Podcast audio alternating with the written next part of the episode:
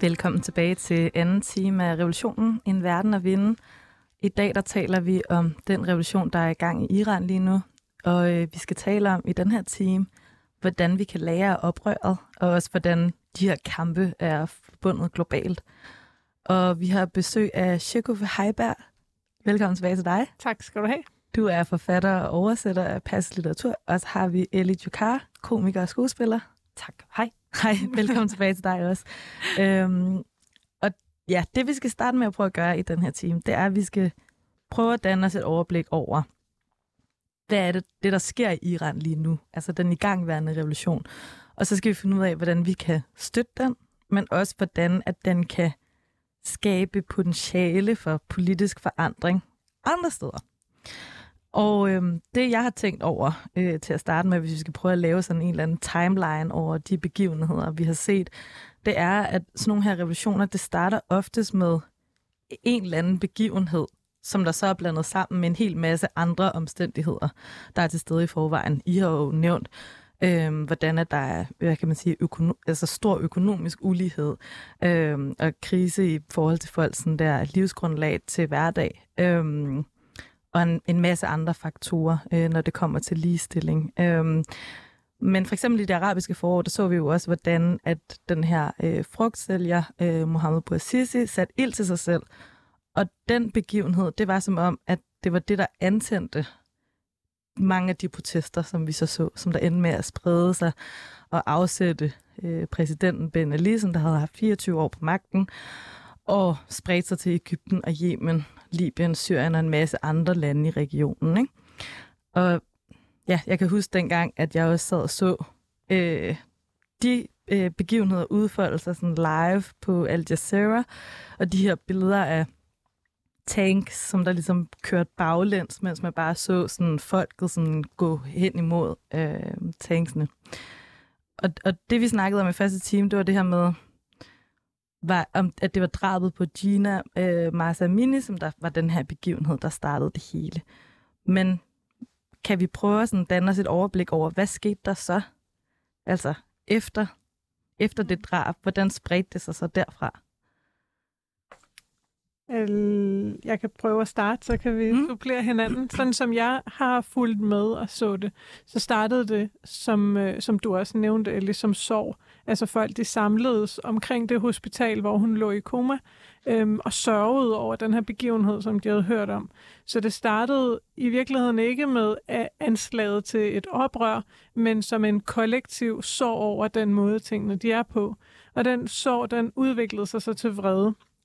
Og så var det, så vidt jeg kan huske og, ved, i de kurdiske regioner, hun kom fra i uh, og Sanandaj, øh, at, at øh, oprøret det sådan startede, at folk de begyndte at gå på gaden og være vrede, og så sluttede øh, de studerende, universitetsstuderende og sådan storbyerne sig til, og ret hurtigt efter, altså sådan allerede på femte dagen, eller sådan, hørte vi jo meldinger om, at der var oprør i 80 byer på en gang. Så det var sådan en meget pludselig opblussen, som dog startede i, omkring sorgen og omkring det kurdiske. Men det var faktisk fem dage, der gik fra, at, det var det, man så, til at det havde spredt sig til 80 steder. Ja, det omkring, ja. Det er jo ja. helt vildt. Er det ikke sådan, du husker det? Jo, øh, og jeg husker det meget som en... Altså, det, det var meget sådan en so- øh, social mediekampagne, nu siger jeg kampagne, som ja. bare lige pludselig eksploderede inden for få timer. Det føltes som om, at det var lige pludselig, at folk bare så det her, og så tænkte de, nu kan det være nok.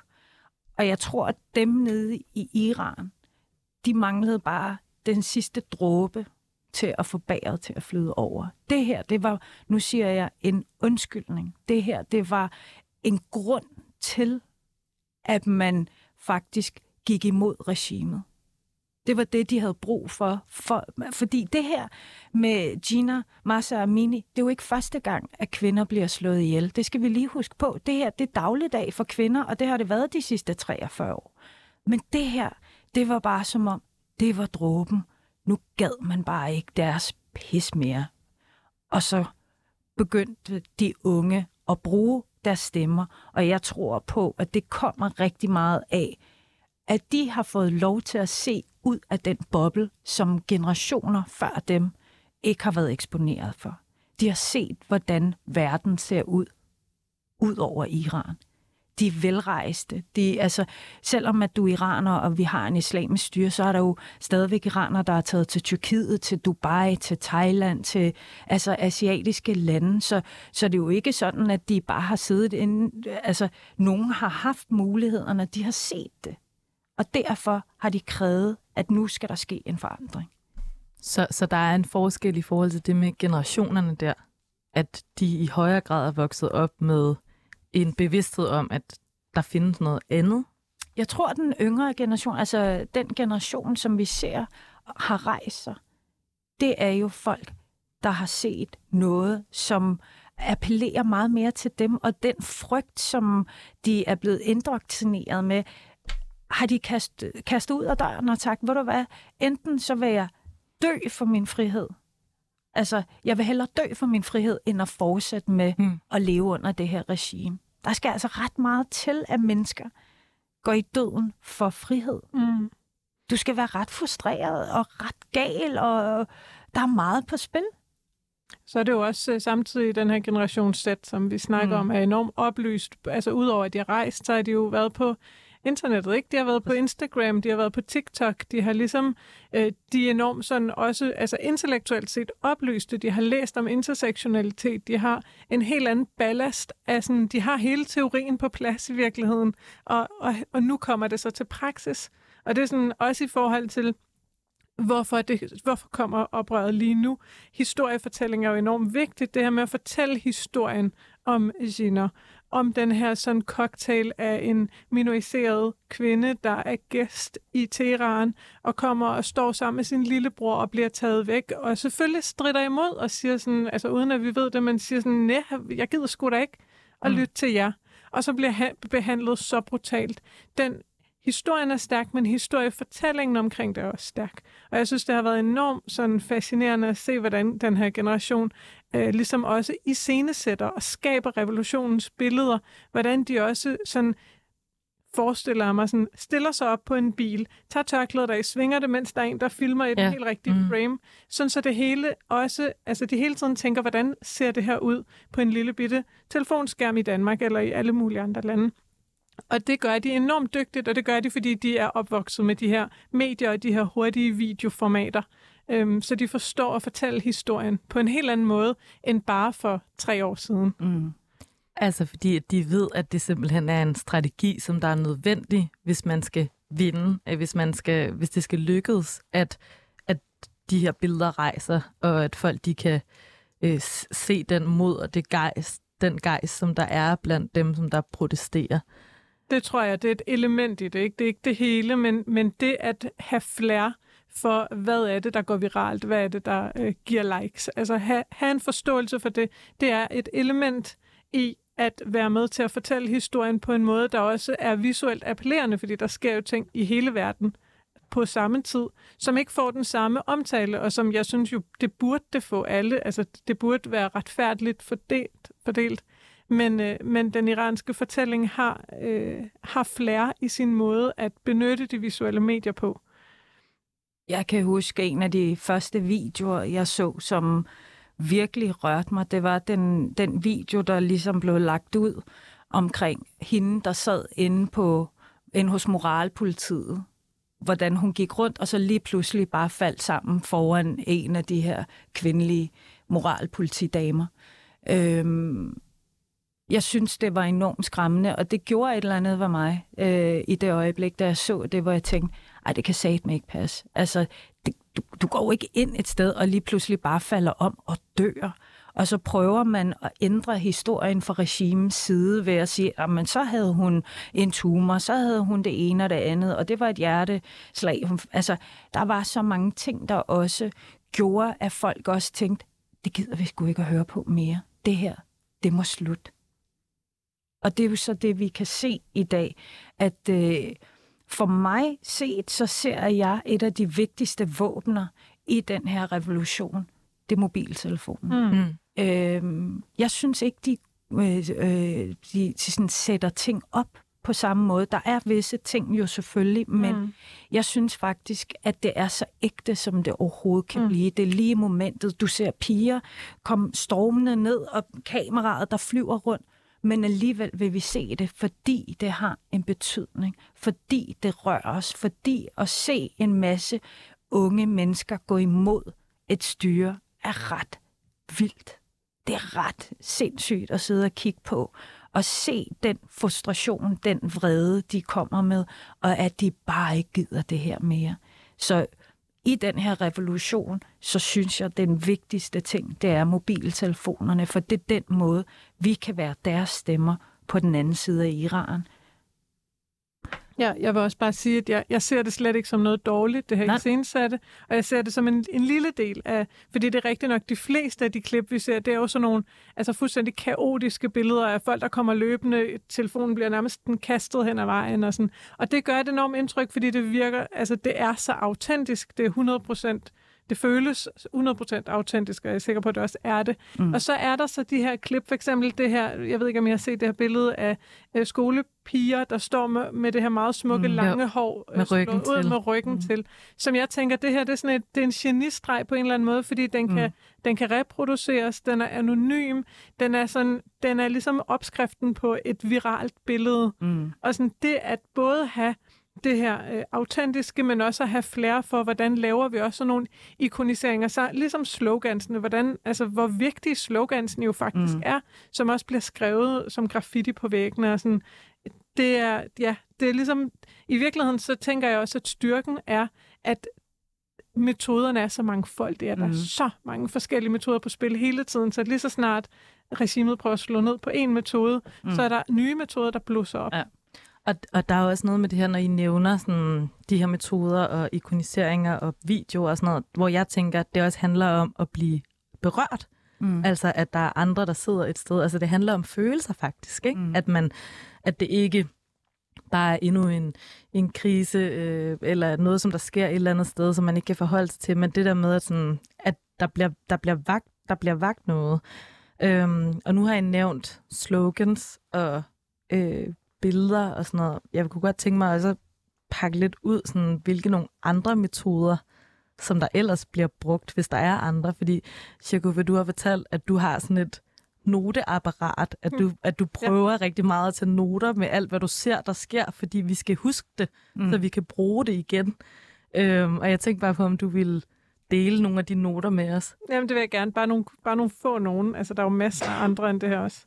Men det er også fordi, altså, jeg, det er også fordi, jeg tænker, lige om lidt, så skal vi i gang med et stort, en stor klimarevolution og antipatriarkalsk revolution i Vesten. så jeg tænker bare, og, og altså, øh, jeg tager noter. Øhm, for eksempel så så jeg det her med, at de vipper turbanden af mullager. Det synes jeg var... Det er sjovt og charmerende, og det er sådan et, det er det er sådan lidt let afbræk i alt det tunge. Det her med lige at vippe mullagens øh, ja, turban af. Så jeg tænkte sådan, hvad kan man gøre i Danmark? Ja. Kan man klippe slipset af, af nogle kapitalister? Eller hvad? Jeg ved det ikke. Jeg har været ligesom pangdangen. Jeg ved, er jeg lidt- pang dang. Og så så jeg sådan en meget fin video, hvor der er en kvinde, der giver fistbump til øh, alle mulige fremmede, og så giver de tilbage, så vender hun hånden, så har hun en karamel og en lille besked, som hun giver til folk. Og de bliver så Mm. glade.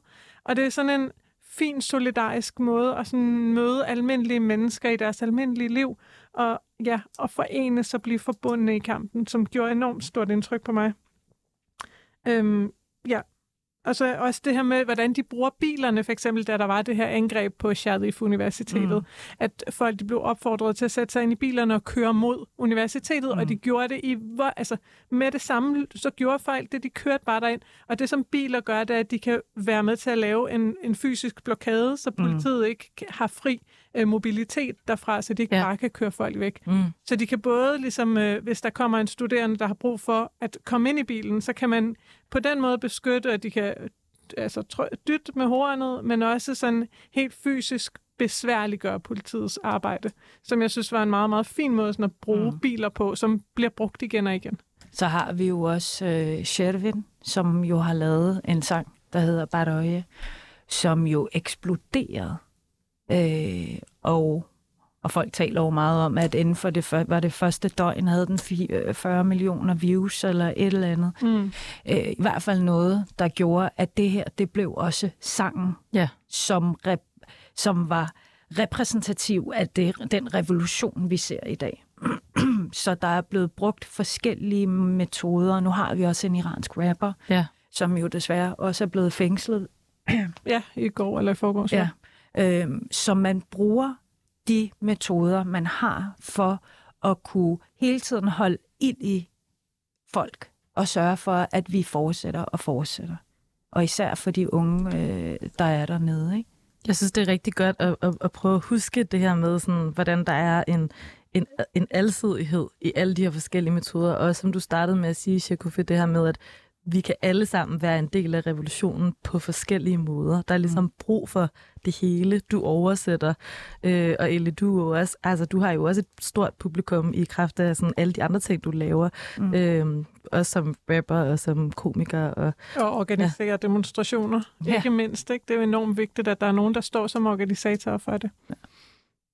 Ja, helt klart. Altså, som der står som afsender på den måde. Ja. Nu tager vi lige en kort pause fra at snakke om Iran, fordi vi skal et smut forbi øh, revolutionens øh, nyheder. I torsdags der var der nogle anarkistiske studerende på Københavns Universitet, og nogle, der hedder revolutionære antifascister, som der gik på gaden imod politikerne og for demokratiet. Og det var noget, de gjorde for at lave et opråb inden folketingsvalget, som der jo bliver afholdt i dag. Og de fremmødte demonstranter, de var meget trætte af politikere, og de håbede på, at øh, folk de kan organisere sig på nogle andre måder, og man kan skabe forandring uden for borgen. Og Maiken Kildegård gik med. Det er torsdag, og jeg står her i Folkets Park, hvor aftenens gå-demo skal starte. Mørket er netop faldet på, og det er så småt begyndt at støvregne en lille smule. Men herover på en bænk, der sidder der en langhåret skikkelse og venter på, at resten af demonstranterne trodser vejret. Det er vores Autumn, talsperson for anarkistiske studerende. Vi er anarkistiske studerende på Københavns Universitet, og så er vi revolutionære antifascister. Vi skal holde en demo øh, under parolen imod politikerne for demokratiet, fordi der er folketingsvalg, og øh, vi er udenomsparlamentariske og generelt synes, at der skal være en mere direkte demokratisk løsning på sådan folkets problemer i Danmark. Vi kommer til at en god demo fra Folkets Park ind til Christiansborg, hvor vi kommer til at have nogle taler og lidt musik. Hvilken attitude håber du, folk kommer med? Med noget kampgejs, med, noget, med på nogle kampråb, og generelt bare en, øh, en revolutionær ånd. Regnvejret er virkelig taget til, men der er alligevel dukket omkring 20-30 unge mennesker op, og vi er lige rykket hen foran Folkets Hus. Og nu står vi her og venter på, at demonstrationen for alvor går i gang. Hvis man så ligesom jeg er imod øh, politikerne, men for demokratiet, har I så nogle forslag til, hvad man kan gøre herop til folketingsvalget? Man kan, øh, man kan melde sig ind i sine lokale boligråd, sine lokale beboerdemokratiske organisationer, sine fagforeninger, og prøve at øh, trække de her organisationer i mere direkte demokratisk og øh, solidarisk sådan retning. Er I klar til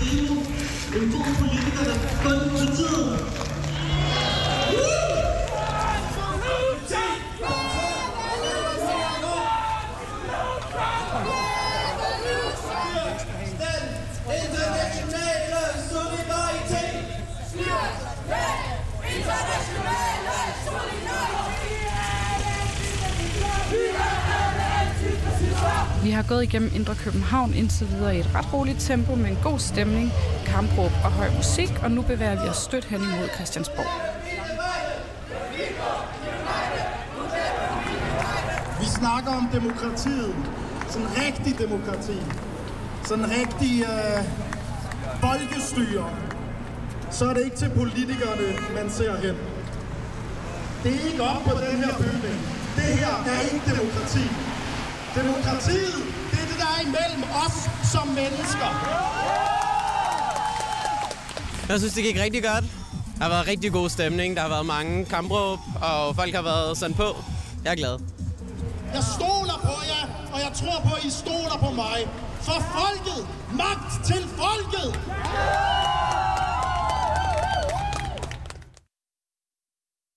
Søndag aften der stod det klart, at der var tale om et historisk comeback til Arbejderpartiet og Lula i Brasilien. Den tidligere præsident vandt anden runde af præsidentvalget med 51 procent af stemmerne. Det var altså 2 millioner mere end den nuværende præsident Bolsonaro, som der endnu ikke har givet lyd fra sig efter at nederlaget det stod klart. Og man kunne se billeder af Lulas støtter, som der strømmede ud på gaderne og lavede det her øh, røde antifascistiske karneval. På selve valgdagen, der gennemførte det brasilianske motorvejspoliti en række retsjager mod busserne i det nordøstlige Brasilien, og det lignede altså en vælgerobstruktion mod de fattigste vælgere i det, som der traditionelt er en højborg for Arbejderpartiet. Chefen for politiafdelingen havde også dagen inden delt sin støtte til Bolsonaro. Og for blot to år siden, der var Lula ulovligt fængslet i et år, og dømt i en sag, som der forhindrede ham i at stille op ved det sidste valg. Øh, den dom den er sidenhen blevet kendt ulovlig. Som Lula sagde i sin valgtale i går, de forsøgte at begrave mig levende, men nu er jeg her. Og Bolsonaro-støtter har nu lavet vejblokeringer i 24 stater i Brasilien, og de har blandt andet blokeret lufthavnen Sao Paulo øh, GRU. Men der er altså ingen tvivl om, at Lulas sejr cementerer venstrefløjens comeback i Syd- og Mellemamerika, hvor alle de store lande nu har en venstreorienteret regering. Jubi.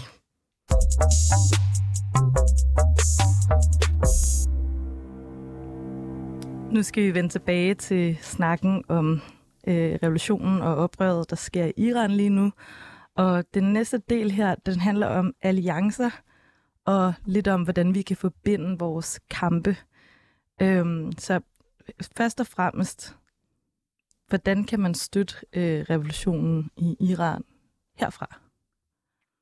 Øh, jeg har et rigtig, rigtig godt bud. Det vil jo være, at de danske politikere, når det er, de stiller sig op til, til de her demoer og udviser sympati og, og støtte til de iranske kvinder, så vil det klæde de danske politikere og faktisk også tage aktion og gøre noget aktivt og sende og lukke det her øh, iranske ambassade ned i Danmark og stoppe alt samarbejdet med det iranske regime. Det vil jo nok være det første og det bedste at gøre.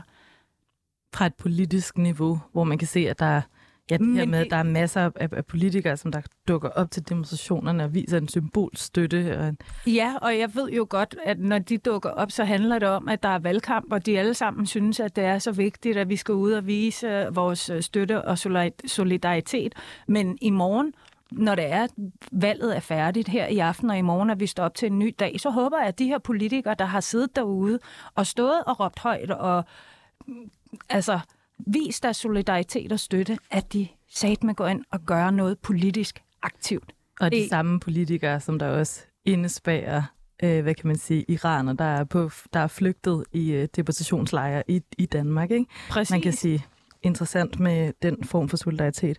Øhm, hvad, tænk, hvad, tænker, hvad tænker du, øh, Shakufi, i forhold til det her med Hvad vi kan støtte? gøre? ja.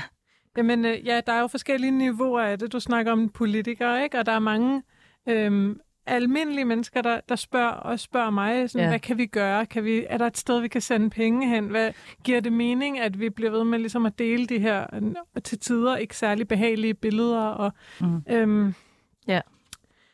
Øh, ja, altså i Iran, der opfordrer man jo til, at blive ved med at forstærke den iranske stemme, mm. særligt som en form for beskyttelse. Jo mere øh, bevågenhed der er på det, der sker i Iran, jo mindre bliver den massakre, som, som desværre også ligesom parallelt finder sted, at der hver, hver dag hører vi om, om nye dræbte. Øhm, og, og der er sådan en, en opfattelse af, at det er en til en. Jo mere øh, verdenssamfundet kigger, jo mindre kan regimet bare slå sin egen befolkning ihjel. Så det er en ting.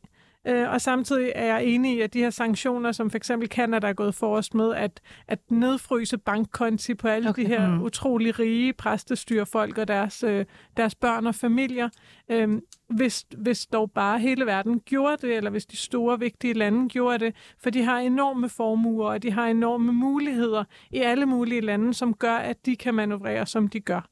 Øhm, Undskyld, de er lige eksporteret øh, hele deres familie og arv og så videre ud af landet. Hvor tager de her mennesker hen? Jeg er glad for, at de tager væk, ja. men hvem tager dem ind? Og hvorfor får de lov til at komme ind i de her lande, når det er, at vi ved, at de her mennesker har blod på hænderne? Alle de lande, der samarbejder med det islamiske regime, har blod på hænderne. Og det er det eneste, jeg vil sige, og især når det er, vi sidder i et land, hvor at vi bryster os af, at vi kæmper for ligestilling, vi kvinder, øh, kvinderettigheder osv. Prøv at høre, så bliver vi også politisk nødt til at gå i front sammen med nogle af de andre lande, som faktisk har gået aktivt ud og gjort noget. Valgkamp eller ej. Så er der noget med at prøve at lægge pres på et politisk niveau, og så er der noget med det her, som Shekuvis snakkede om, som der var synlighed i forhold til sådan, øhm, ja, at, at blive ved med at, at skabe bevågenhed, sådan så at, at det ikke går, øh, det går uden opmærksomhed, altså mm. at, at der bliver ved med at være opmærksomhed på øh, også hvordan at øh, regimet øh, med forskellige metoder øh, det bliver ved med at fængsle og, og slå folk ihjel. Ja, og, yes. og køber råstoffer og olie. Og, altså, mm. så, så bevågenheden er også en vej til politisk handling. Det, er også, det handler også om, at flere mennesker er engageret i sagen, så de også råber politikerne op, fordi det er politisk, at de egentlige øh, forandringer kan ske. Men det er jo præcis, altså for at vi kan ramme de her mennesker, så bliver vi jo nødt til også at få vores politikere til at tage et standpunkt og sige, vil vi støtte op omkring det her? Nej, det vil vi ikke. Så må vi også aktivt gøre noget. Og i forhold til den helt almindelige, hvad skal man sige, borger, verdensborger, som du også var inde på, sæt jer ind i, hvad er det, der sker nede i Iran? Hvad er det, vi kæmper for nede i Iran? Lad være med at tro, det er en religionskrig. Altså, det er enormt vigtigt, fordi medierne jo har en, en tendens til at forkludre sandheden omkring, fordi man jo heller ikke rigtig ved det, hvis man ikke er iraner, og man ikke har den viden omkring, hvad er det, der i virkeligheden sker. Så sæt jeg ind i, hvad er det, der sker. Del og, og bær over med os iraner, der i den her tid deler ekstremt meget, men forstå, at grunden til, at vi deler, det er simpelthen, fordi vi bliver nødt til at holde ild i alt, hvad det er, der sker ja. nede i Iran. For hvis vi holder vores mund, så kommer deres stemmer ikke ud. Ja. Og jeg kunne godt tænke mig at snakke lidt om det her med øhm, på et andet niveau, hvordan solidaritet kan se ud. Altså fordi øh, nu, er vi, nu nævnte jeg også det her med, at mange spørger, hvordan kan vi hjælpe, og mm. det her, øh, og som, vi, som jeg lagde ud med sådan helt i starten i introduktionen af programmet, der har vi jo snakket om, Shakuf, det her med, måske skal man hellere vende den om og tænke, det, der foregår i Iran lige nu, det har faktisk et potentiale til at blive forbundet til kampe andre steder. Det her med at kæmpe mod et patriarkalsk system, øh, den her øh, ulighed, øh, imod, øh, altså i højere grad være opmærksom på sådan øh, koloniale strukturer, øh, klimaspørgsmål, alle de her ting. Mm. Øh, jeg ved, du har gjort nogle tanker om det, Shaku. Vil du prøve at fortælle lidt om, sådan, hvordan, hvordan kan vi forbinde det? Hvordan kan vi se det som et potentiale. Ja, det vil jeg gerne. Og jeg vil starte med at sige, at jeg er helt vildt glad for, at Lula har vundet. I Brasilien, altså, jeg græd, da jeg hørte det, fordi det er jo Amazonas, der har vundet. Det er jo regnskoven, og det er verdens uh-huh. lunge. Og det er det virkelig. Selvom, selvom han får det op ad bakke i, øhm, fordi at flertallet ikke er stort, men, men også at se det forbundet, fordi det er nemlig det, jeg, jeg fornemmer, når, når der er nogen, der spørger, hvad skal vi gøre, giver det overhovedet mening, så er det fordi, de betragter det som en lukket boble af begivenhed, der finder sted her i Mellemøsten. Mm. Men det, som jeg gerne vil plædere for det her, det er jo, at det her det er i virkeligheden et øh, antipatriarkalsk oprør, altså et feministisk, antipatriarkalt, antikapitalistisk øh, oprør, og det har vi alle sammen brug for at tage del i. Og jeg tror, at det, som der vil være rigtig stærkt i at, at se fra Iran nu, det var, hvis, hvis vestlige unge gik på gaden mod de tilsvarende pangdanger i Vesten. Mm. Fordi man, har, man, man, har, man kan godt have en tendens til at tænke, det er det her onde præstestyre, som er enormt religiøst funderet. Og religionen er en del af det, men det er meget større end det, sådan som jeg ser det. Det handler meget mere om ikke at anerkende livsværdi. Eller som du sagde før, at man er bange for kvinder, som kan føde børn. Ikke? Jo. Altså det her med den, den generelle, som jo i virkeligheden er en vestlig patriarkalsk fortælling om, at øhm, det at kunne reproducere sig som menneskehed ikke er noget værd. Eller det, at der findes mangfoldighed i, øhm, i arter, ikke er noget værd. det er den fortælling, der gør, at man kan behandle både sin befolkning, men også hele sin natur på den måde, som man gør i Iran, men som man også gør globalt set. Så jeg så gerne, at man, at man øh, ligesom tog den gejst og formede sit eget oprør øh, ud af den, sådan så at oprøret i, sådan så vi senere kan kigge tilbage og sige historisk, at det her globale opgør med patriarkatet i verden, det startede i Iran, men det, det kom til Vesten. Og det er også i forhold til sådan en lidt, øh, også en internaliseret white savior øh, i mm. ting, som vi kan gå rundt med, at hvad kan vi gøre for de her stakkels mennesker i, i øh, Mellemøsten, mm. som har brug for vores hjælp.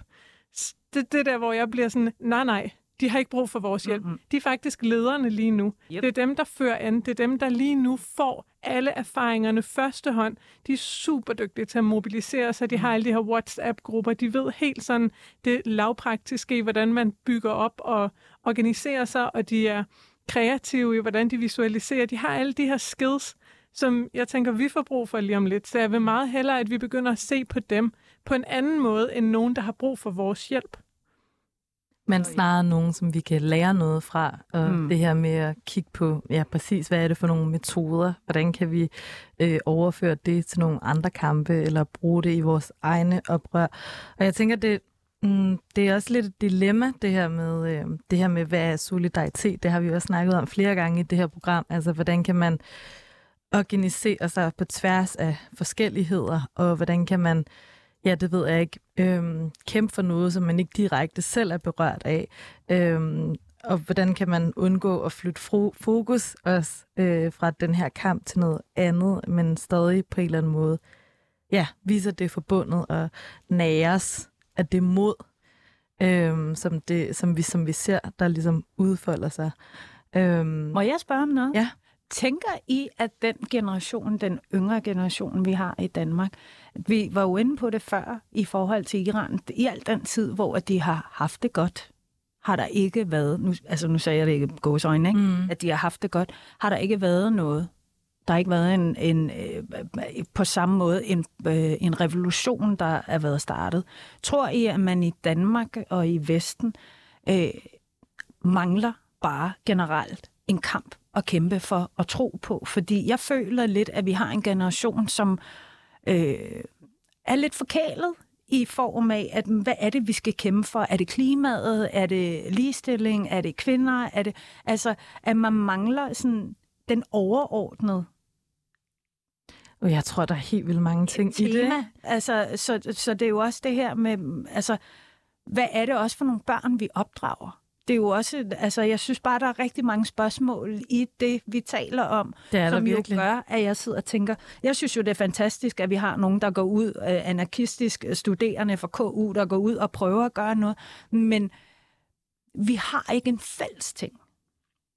Der er ikke noget sådan samlende på den måde. Men jeg tror også, at det er det der med, altså det er jo et rigtig stort spørgsmål det her. Vi kan diskutere strategier for evigt på en eller anden måde, øhm, som vi jo også gør ret meget i det her program. Men der er, en, der er en kombination af ting på en eller anden måde. I Danmark, så tror jeg også, at det er det der med, at det har jeg i hvert fald tænkt på, at grunden til, at, at oprøret skal komme fra det globale syd, altså det handler jo også om, at det er dem, der har førstehånds erfaring med øh, konsekvenserne af klimakatastrofe. Det er dem, som der er i de her øh, oplever, øh, hvad kan man sige, konsekvenserne af kolonialisme i højere grad. Det er dem, som der øh, har en, en en større kollektiv bevidsthed på en eller anden måde, fordi at man er vant til at være i kollektiver og vant til at tænke i fællesskaber, og der er ikke noget med, at staten kommer og redder dig. Øh, så der er helt vildt mange ting i det. Men jeg vil dog sige, at jeg synes også, at der er en lidt... Jeg tror, det er vigtigt også at tale frem, at den unge generation, også i Danmark og i det globale nord, faktisk er, hvad kan man sige, øh, på barrikaderne og på mm. gaden, og prøve at organisere sig i bevægelser, på trods af, at der er en ældre generation, som der faktisk ikke er villig til at afgive magt eller privilegier, eller øh, at have den form for sådan øh, livskvalitet, øh, som der har, øh, hvad hedder det, puttet os i den her situation, vi har lige nu, øh, i forhold til klima i hvert fald. Øh, men der er i hvert fald, der er faktisk også kommet et spørgsmål fra en lytter i vores brevkasse, som der taler lidt ind i det her, så måske kan vi tage det nu. Mm.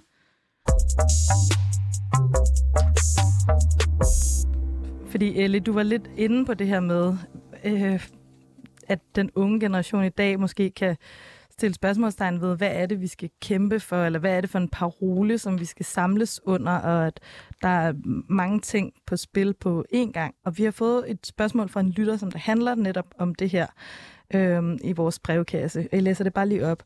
Dyrevelfærd siger mig vidderligt ikke særlig meget, og jeg bliver creeped ud af mine egne, der går op i der går mere op i dyrevelfærd end mennesker. Er nysgerrig efter at vide, om der er andre, der har det sådan, og hvordan jeg kan hjælpe mig selv med at blive mindre ligeglad. Ved jo godt, at det ikke er enten eller.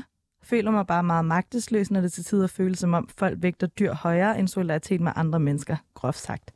Hvordan lærer man at kunne rumme folk, der har brug for klimasovgrupper på Nørrebro, når man, jeg, low-key er forarvet over navlepilleriet og godt ved, at dem, der drysser rundt til folkets klimamars, skulle have det ganske glimrende, og ikke er dem, der kommer til at mærke synderligt meget til klimaforandringer. Det er lidt, spørgsmålet er lidt inde på noget af det, som vi taler om, altså sådan, hvordan, hvordan kampe er forbundet, og hvordan man viser solidaritet, men mm. ikke centrerer en anden kamp. Jeg ved, at Chico, for du har måske tænkt mm lidt om det her dilemma, fordi at du selv også er klimaaktivist, men også har det her intersektionelle perspektiv. Ja, altså jeg vil, jeg vil nok sige, og det er også i forlængelse af, den, af det spørgsmål, du stiller, Ellie, at, at øh, de her kampe, de er forbundne, og, og før man rigtig forstår, at de er forbundne, så kan det være svært. Og, altså, jeg forstår godt, at man bliver provokeret over nogen, der taler dyrevelfærd i en verden, hvor mennesker bliver behandlet dårligt. Og for mig er det først på det tidspunkt, hvor jeg kan se, at mennesker umuligt kan leve uden at dyr har det godt, uden at planter har det godt. Det kan ikke lade sig gøre, at mennesker bare bliver ved med at øh, tage vare om deres egen trivsel, mm. uden at tage vare om hele det fundament, som vores liv hviler på. Så jeg tænker, den her, hvis jeg skulle give et råd til den her person, ja. der har skrevet, så ville det være, at... Øh, at læse op på, hvor meget øh, biodiversitetskrisen betyder for menneskers velfærd, så man forstår den her en-til-en kobling, og man forstår den her for, forbundethed.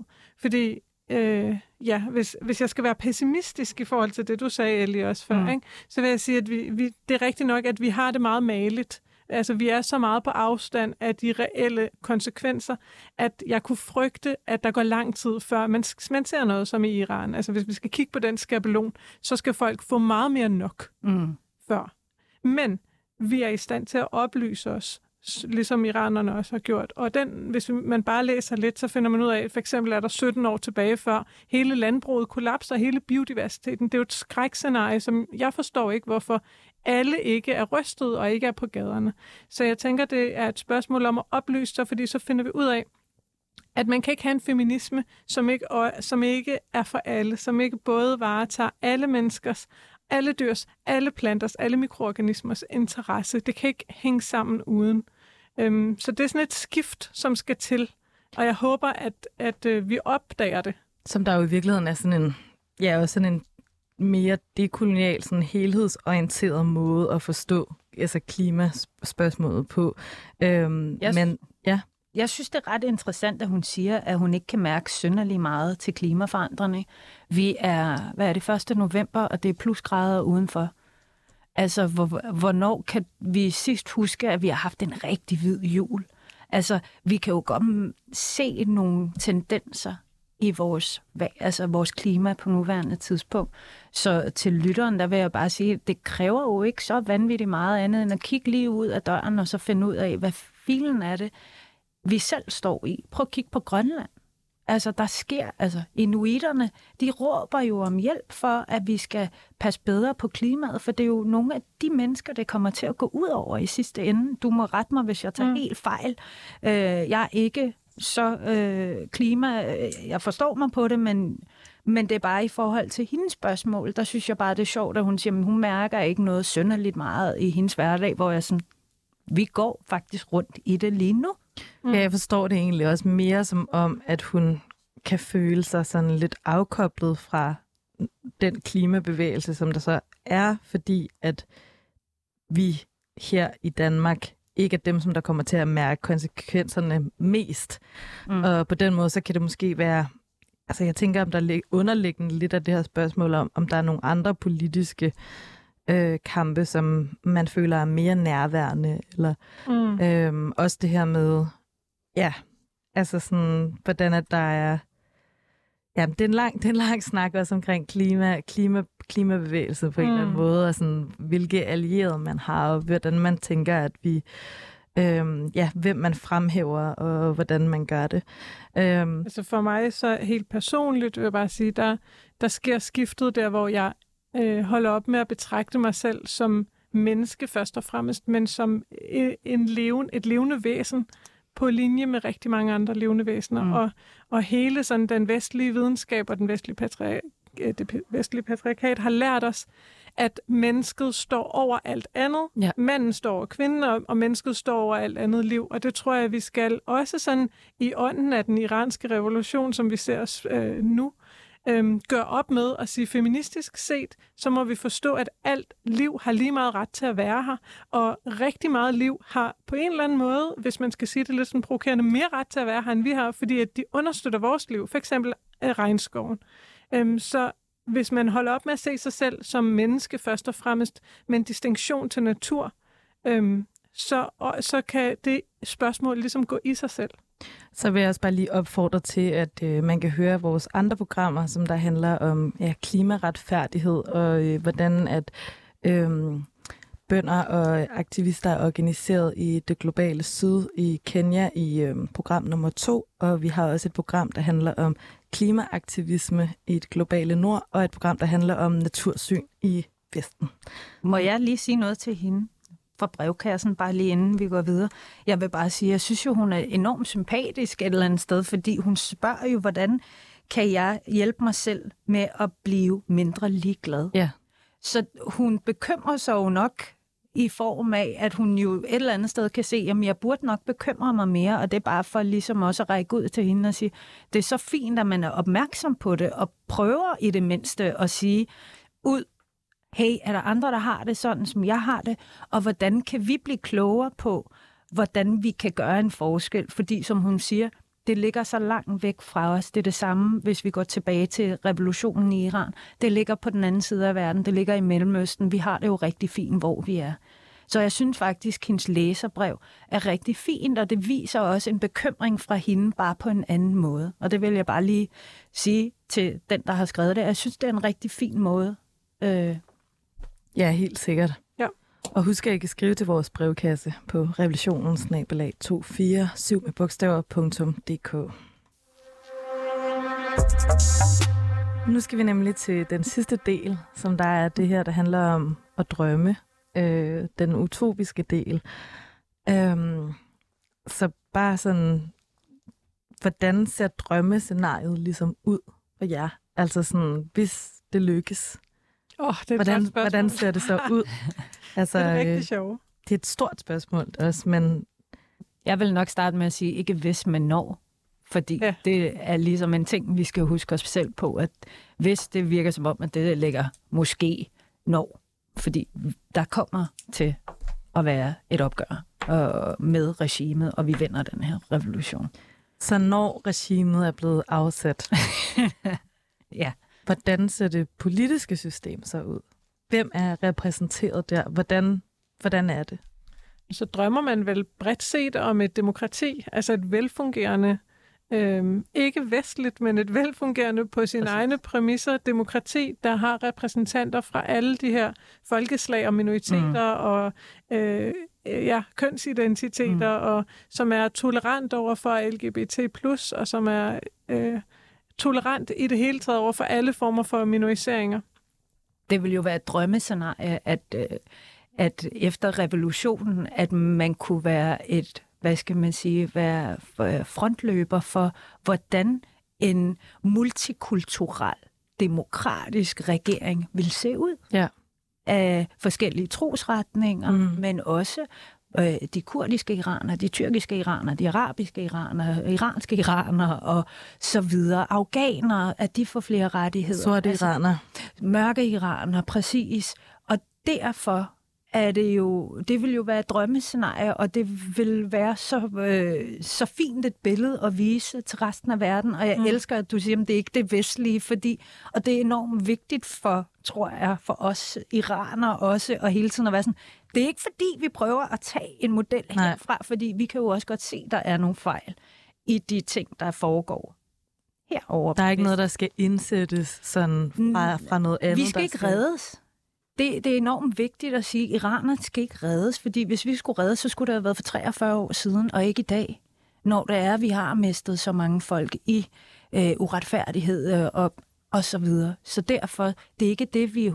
Altså, demokratiet i Iran vil forhåbentlig være sådan, at det kunne være en, en god, hvad skal man sige, frontløber for andre lande at kunne sige, det kan fungere der.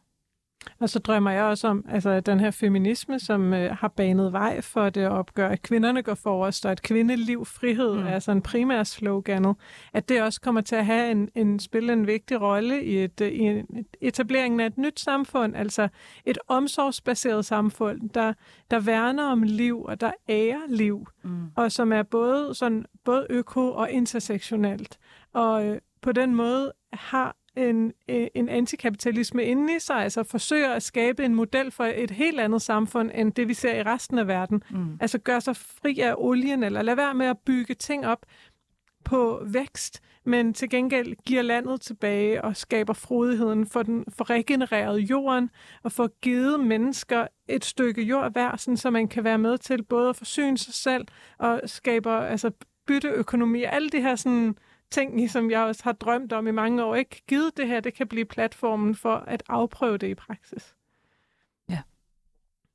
Jeg tror ikke, at øh, I behøver at uddybe det så meget mere. Jeg synes, det var en virkelig god øh, forklaring af, hvordan, hvordan drømmescenariet ser ud, og hvis vi ligesom skal tænke utopisk. Øh, og så vil jeg høre, inden vi øh, siger farvel og afslutter programmet, om du havde lyst til at læse et digt op, Sheikh Kufi.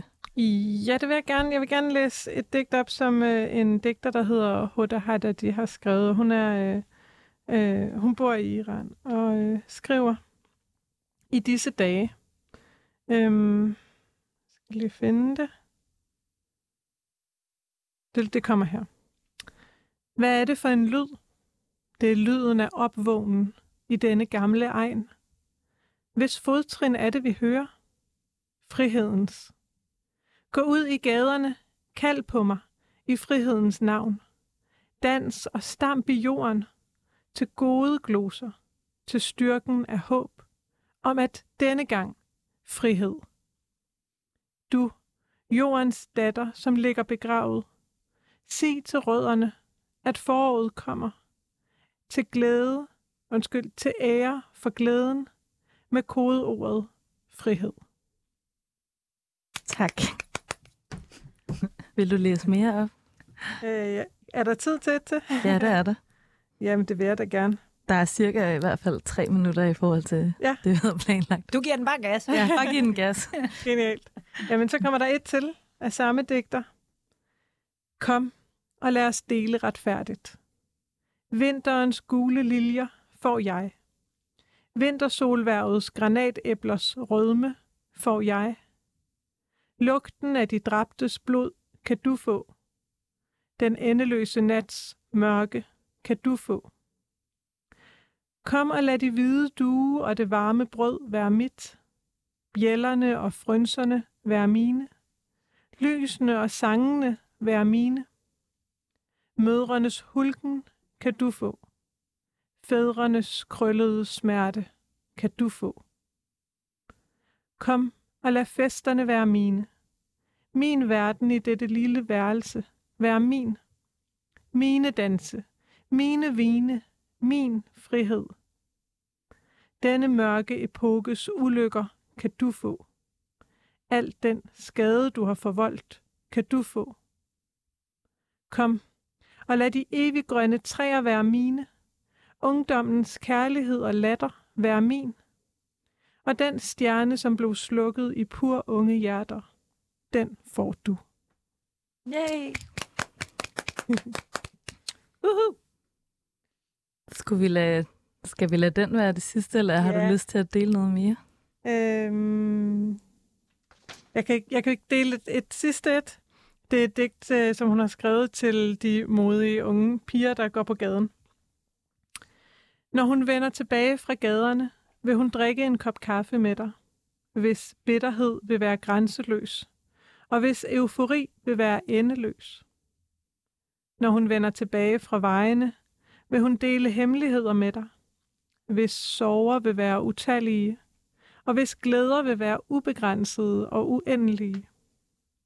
Når hun vender tilbage fra vejkrydsene, vil hun tale med dig om sig selv. Hun, hvis sorg og skrammer er talløse, og hvis skønheder vil blive evige. Yay! Og så tror jeg, at øh, jeg vil til at sige tak. Tak til Shakuffe Heiberg. Tak fordi jeg måtte komme. Tak, Elle Jokha. Tak fordi jeg må være. Og tak fordi I kunne komme, på trods af, at jeg ved, at I har øh, alle mulige ting at se til, også øh, sådan en valgdag som i dag. Mm. Men øh, tak for at komme og fortælle om, hvordan det faktisk er muligt at lave revolution, hvis der bare er nok i folket, der står sammen.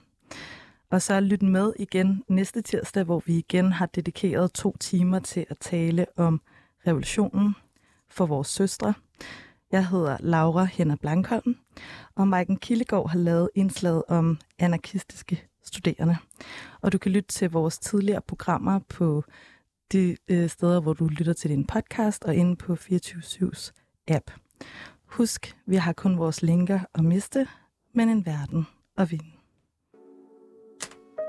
برای توی کوچه رخصیدن برای ترسیدن به وقت بوسیدن برای خواهرم خواهرت خواهرامون برای تغییر مغزها که پوسیدن برای شرمندگی برای بی پولی برای حسرت یک زندگی معمولی برای کودک زبال گرد و آرزوهاش برای این اقتصاد دستوری برای این هوای آلوده برای ولی و درختای فرسوده برای پیروز و احتمال انقرازش برای سگهای بیگناه ممنوعه برای گریه های بیوقفه برای تصویر تکرار این لحظه برای چهره ای که میخنده برای دانش آموزا برای آینده برای